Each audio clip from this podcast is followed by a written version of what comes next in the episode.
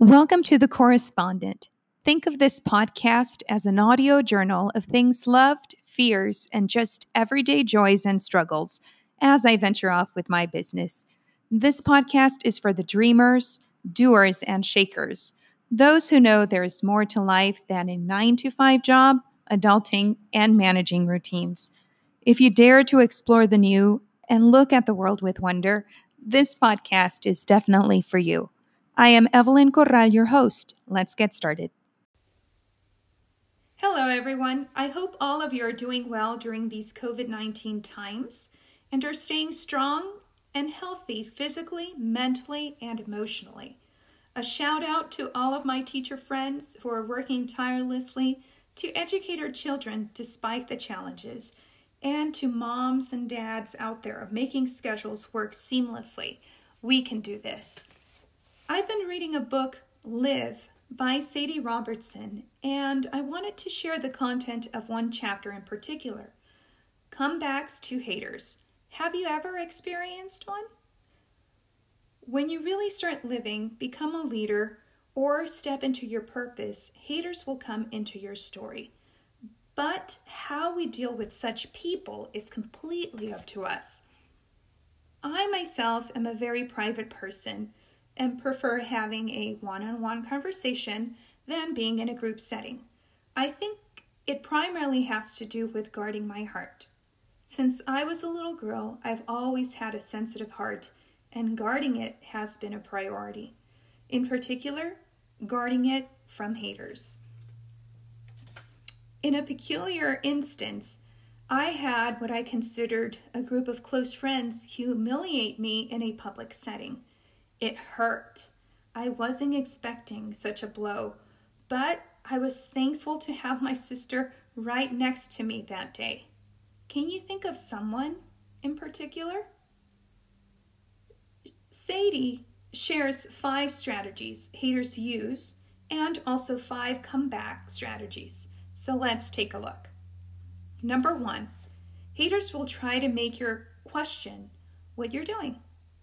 Have you started working on a new project or making an important decision? When haters first come against you, it may be in the form of little comments or questions having to do with your decision or your project. Comeback strategy number one be confident in what you're doing. Remember Romans 8:31.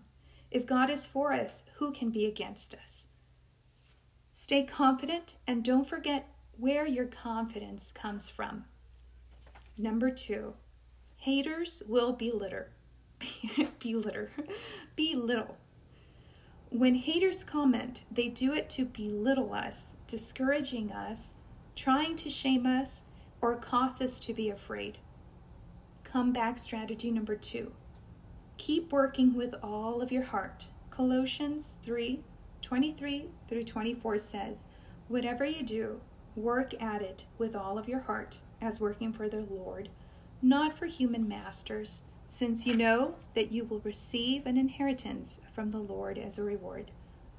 Number three, haters try to take out leaders.